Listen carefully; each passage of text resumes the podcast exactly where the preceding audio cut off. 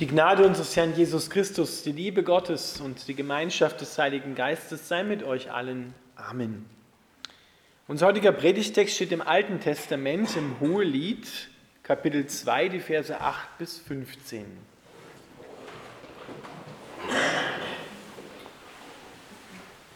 Da ich höre ihn, meinen Geliebten, da kommt er, er springt über die Berge und hüpft über die Hügel. Mein Geliebter ist wie eine Gazelle, wie ein junger Hirsch. Sieh, da steht er schon hinter unserer Mauer. Jetzt schaut er durchs Fenster herein, blickt durch die Gitter. Mein Geliebter sagt zu mir, steh auf, meine Freundin, meine Schöne, und komm. Denn der Winter ist vorüber, die Regenzeit ist vorbei und vergangen. Die Blumen beginnen zu blühen, die Zeit des Singens ist gekommen. Überall in unserem Land hört man die Turteltaube gurren. Die Feigenbäume tragen Knospen, die Reben stehen in Blüte und verströmen ihren Duft. Steh auf, meine Freundin, meine Schöne, und komm. Meine Taube verbirgt sich hinter dem Felsen, verharrt in einem Versteck in der Felsenwand. Lass mich dich sehen, lass mich deine Stimme hören, denn deine Stimme ist wundervoll und du siehst so schön aus. Lieber Vater im Himmel, wir bitten dich, dass du unsere Herzen öffnest und mit deiner leidenschaftlichen Liebe füllst. Amen.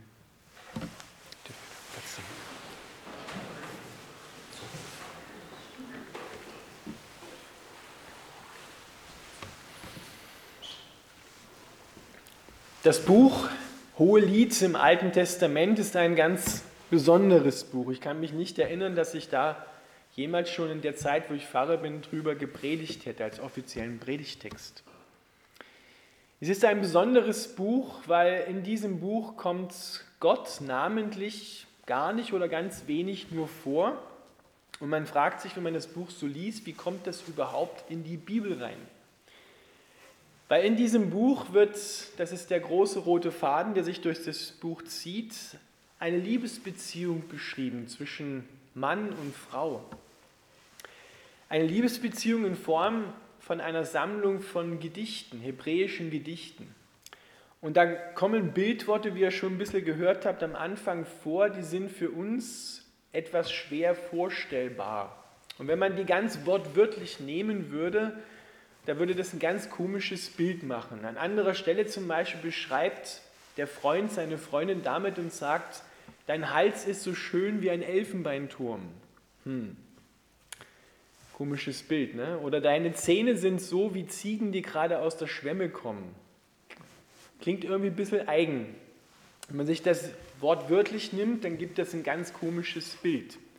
Aber hebräische Poesie steht nicht dafür, dass sie eins zu eins gemacht ist, sondern sie steht dafür, was damit beschrieben wird, was damit ausgedrückt wird. Und das sind manche Bildworte, ich meine, das Lied ist ganz, ganz alt geschrieben worden, aus der damaligen Zeit heraus, das verstehen wir heute kaum noch. Aber was in diesem Hohelied und auch in unserem Predigtext ganz deutlich wird, ist eine, eine Thematik, wo der Freund und die Freundinnen einander total verliebt sind und sich gegenseitig suchen und finden und wieder suchen und finden und einfach beieinander sein wollen. Da kommt eine ganz leidenschaftliche Sehnsucht und Liebe herüber und die wird auch in unserem Text hier beschrieben. Das hohe Lied ist gleichzeitig, also es ist nicht nur die Beschreibung zwischen einer Liebesbeziehung zwischen Mann und Frau, sondern gleichzeitig auch ein Gleichnis für die leidenschaftliche Liebe Gottes zu seinen Menschen. Deswegen ist es auch in die Bibel reingekommen. Es ist wirklich fantastisch, dieses Buch mal zu lesen. Ich empfehle euch das, ähm, dass ihr euch das mal äh, zu Gemüte führt und zu Herzen nehmt. Es ist wirklich eine ganz leidenschaftliche Beschreibung, auch wie Gott sich nach seinem Menschen, nach dir und mir und nach uns sehnt. Gott sehnt sich viel mehr nach dir, leidenschaftlich, feurig, verliebt in dich, als du dich nach ihm sehnst. Das muss uns immer irgendwie vor Augen sein. Und hier in diesem Text heute, in dem Predigtext, kommt das Wort schön, was der sozusagen der Mann über die Frau sagt und ihr auch zuspricht und sie damit auch ruft und irgendwie lockt und sie ehren will, das kommt dreimal vor in dem Text. Und das ist auch ein großes Thema im gesamten Buch Hohelied, die Schönheit. Die Schönheit aneinander, auch an der, an der körperlichen Liebe, die Schönheit auch wenn man den anderen auch in seiner Seele und in seinem Charakter, in seinem Wesen schön findet. Und das ist das, was Gott auch über den Menschen sagt. Du bist schön in meinen Augen. Nicht nur dein Äußerliches, sondern du bist überhaupt schön. Und das ist eine Aussage über unser Sein, nicht über unser Tun. Gott sagt nicht, du bist schön, weil du bist schnell in Mathe. Du bist schön, weil du kannst schnell laufen. Du bist schön, weil du kannst viel arbeiten.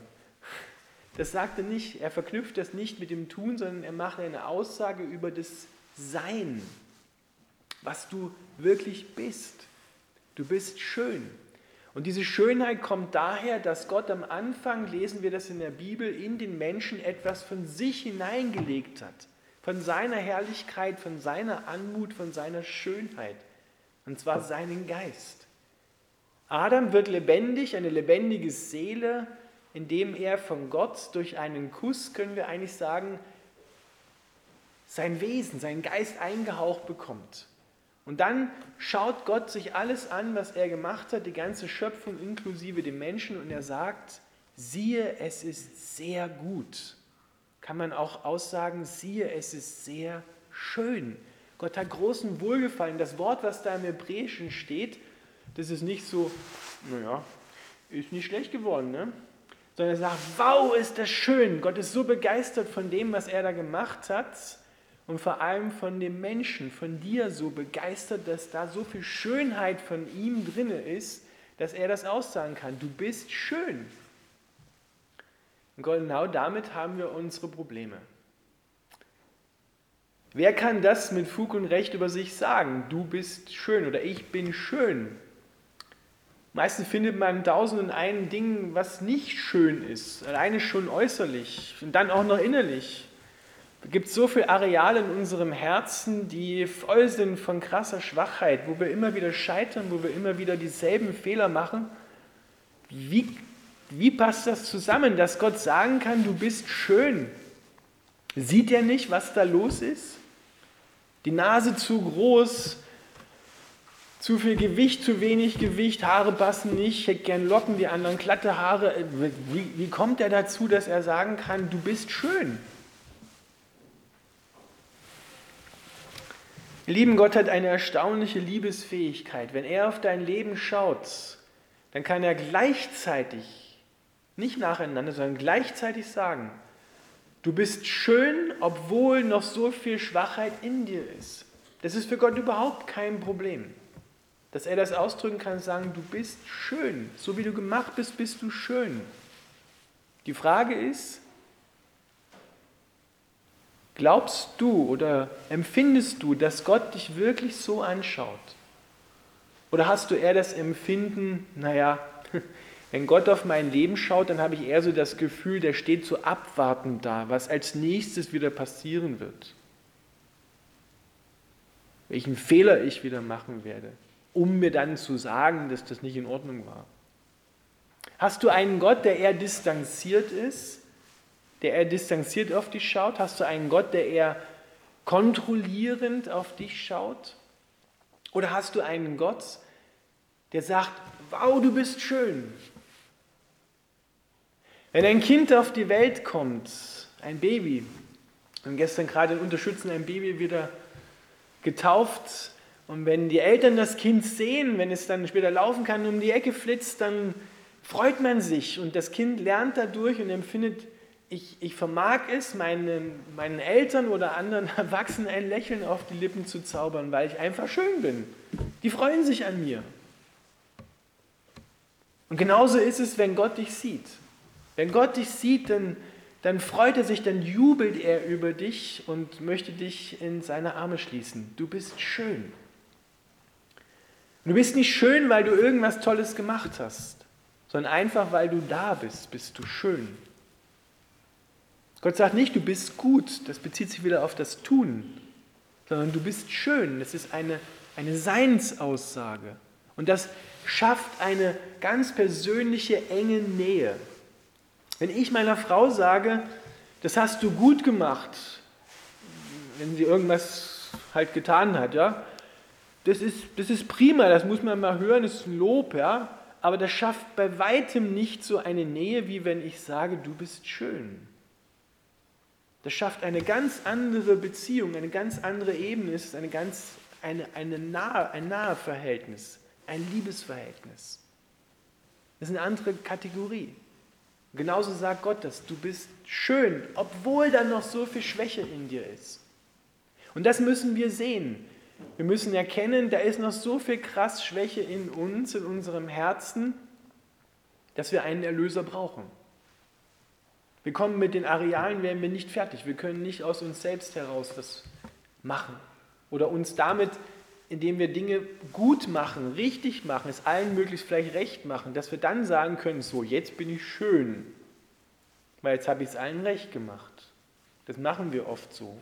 Wir können erst uns sagen, jetzt ist alles okay, jetzt ist alles in Ordnung, jetzt bin ich in Ordnung, wenn alles passt, nach meiner Meinung. Einer, der das auf die harte Tour gelernt hat, war Petrus.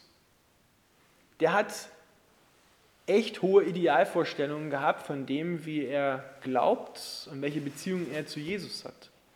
Jesus hat angekündigt, dass er sterben wird am Kreuz. Und Petrus hat da schon mal gesagt, das geschehe dir gar nicht. Und wenn, dann werde ich derjenige sein, der mit dir in den Tod geht. Ich werde dich nie verlassen, Jesus. Und Jesus sagt zu Petrus, komm Petrus, lass mal gut sein. Nach ehe der Hahn kräht, wirst du mich dreimal verleugnet haben. Und genauso ist es passiert. Ich kenne den nicht. Na, ich bin nie dabei gewesen. Und dann krähte der Hahn und in Petrus ist alles zerbrochen. Es ist nicht nur die Freundschaft zwischen Jesus und ihm zerbrochen, sondern es ist auch Petrus zerbrochen. Und zwar an seinen Idealvorstellungen, denen er nicht genügt hat. Und es gibt so viele Christen, so viele Menschen, die an ihren Idealvorstellungen, die sie haben, glauben, was sie machen müssten, um anerkannt, geliebt und gut zu sein und dann scheitern und sagen, okay, ich lasse das mal mit dem Glauben an Gott wieder sein, ich mache halt so lang hin. Genau das macht der Petrus. Er sagt, was kann ich eigentlich noch? Ich bin nicht mehr der Apostelanführer, ich bin nicht mehr der Freund von Jesus, das ist alles im Bachlang runtergegangen. Ich mache das, was ich kann. Ich gehe zurück an den See Genezareth, fischen. Das war sein Beruf. Und genau da begegnet ihm Jesus und nach, als Auferstandener nach seinem Tod und er lädt ihn zum Frühstück ein. Er macht ein Feuer mit gebratenem Fisch und Brot. Und Petrus sieht das und kommt. Ich glaube, wir können uns kaum vorstellen, wie es dem Petrus dabei gegangen ist. Der hat, glaube ich, keinen Bissen runtergekriegt. Überleg dir mal, dein Freund, den du verleugnet hast, der dann gestorben ist, den du im Stich gelassen hast, der kommt und lädt dich zum Frühstück ein. Ich möchte nicht wissen, wie es dem Petrus dabei gegangen ist. Und dann stellt Jesus ihm eine Frage.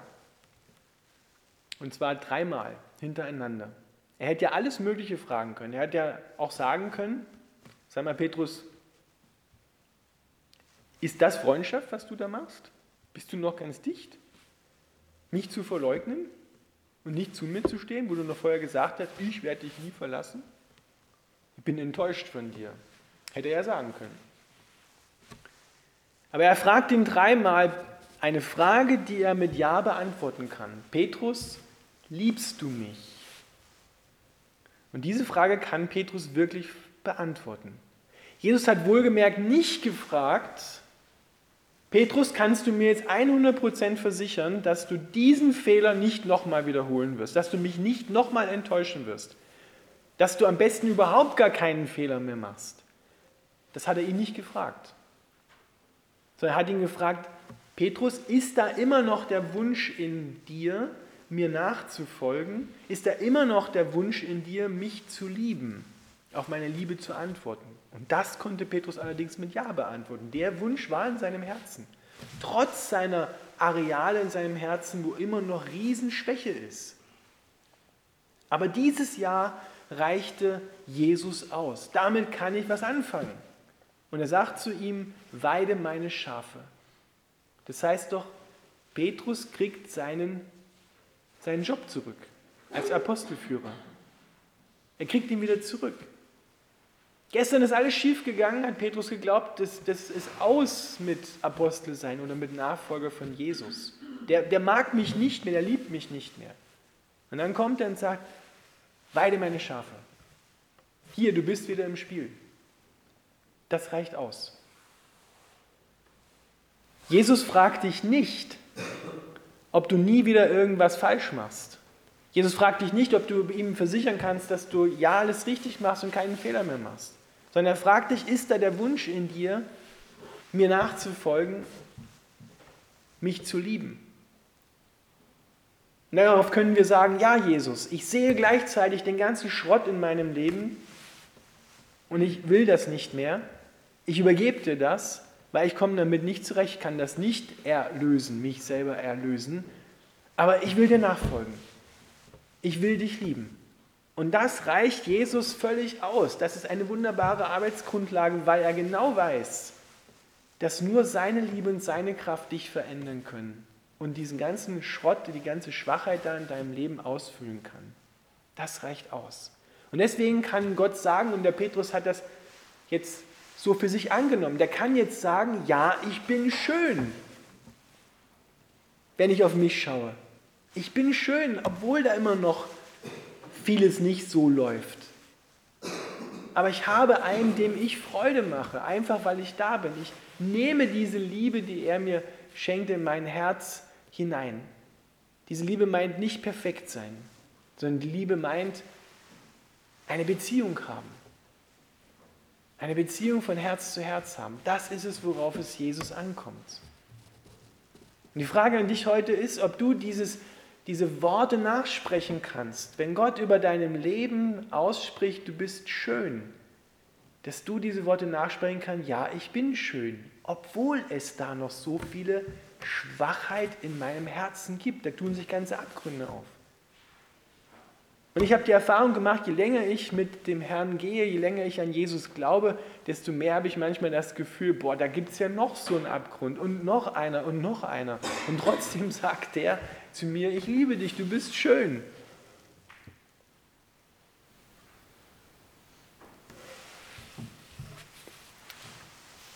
In unserem Text heute steht drin, die Blumen beginnen zu blühen, das Singen ist gekommen, die Feigenbäume tragen Knospen, das sind alles Bilder dafür, dass eine neue Zeit angebrochen ist.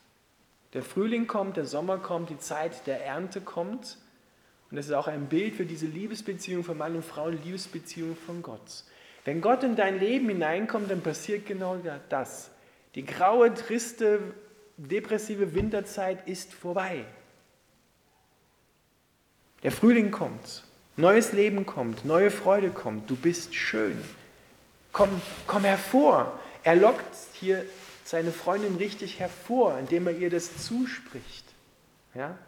Und sie weiß, boah, da ist jemand, der freut sich an mir. Einfach so, wie ich bin. Und da kann sie und er, sie spricht ihm das dann später auch zu, können beide zur Ruhe kommen. Und das ist das, was Gott will. Gott will, wie am siebten Schöpfungstag, als er gesagt hat, boah, das ist alles so schön und so wunderbar geworden, dass wir dort zur Ruhe kommen und sagen, ja, es ist wirklich wunderbar. Ich bin zu Hause angekommen. Ich muss nicht mehr irgendwas machen, um, um meinem Schöpfer oder anderen Menschen zu gefallen, sondern ich bin es schon. Ich bin schon schön an Geist, Seele und Leib.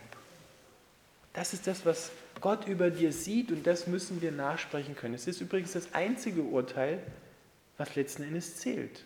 Nicht, was andere Menschen über dich sagen, was du selber über dich oft denkst, gerade wenn Fehler passiert sind, sondern was Gott sagt. Und das bringt unser Herz wirklich zur Ruhe. Du bist schön, ja, ich bin wirklich schön. Amen.